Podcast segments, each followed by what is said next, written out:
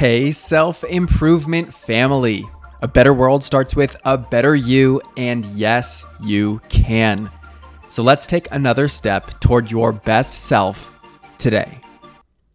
One of the most influential formers of the modern personal development movement that you maybe have never heard of is Phil Stutz.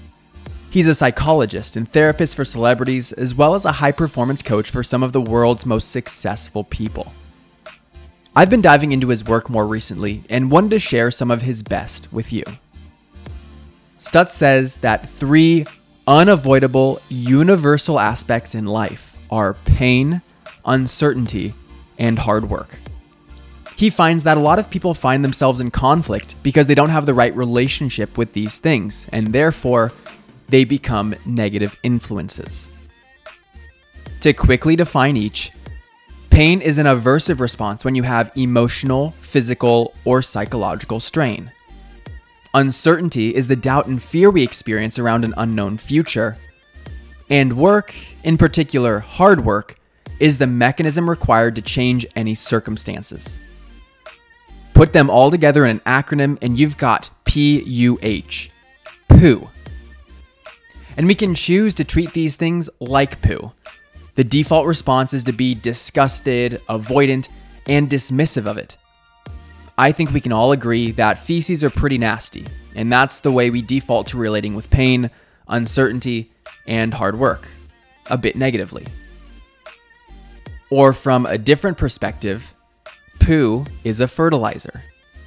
It is the ingredient you need to support growth, development, and proliferation. In that way, poo is a great thing and a catalyst to things changing and improving. In order for this PUH poo to serve you, pain, uncertainty, and hard work, you must choose a positive way to relate with it.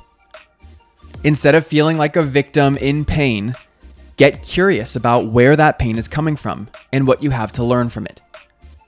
Instead of being paralyzed from taking action by uncertainty, use it as a training ground to experiment and get better at predicting how things will be.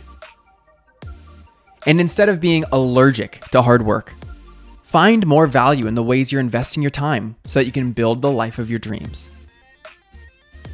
I'm Brian Ford, and I don't mean to be grotesque, but my aim is to get your attention so that you can improve your life. I don't ask for much, but I will ask for this. If you feel like this podcast was helpful for you, it will certainly be helpful to other people you care about.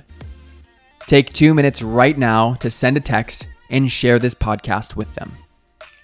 You grew today. Let's do it again tomorrow on Self Improvement Daily.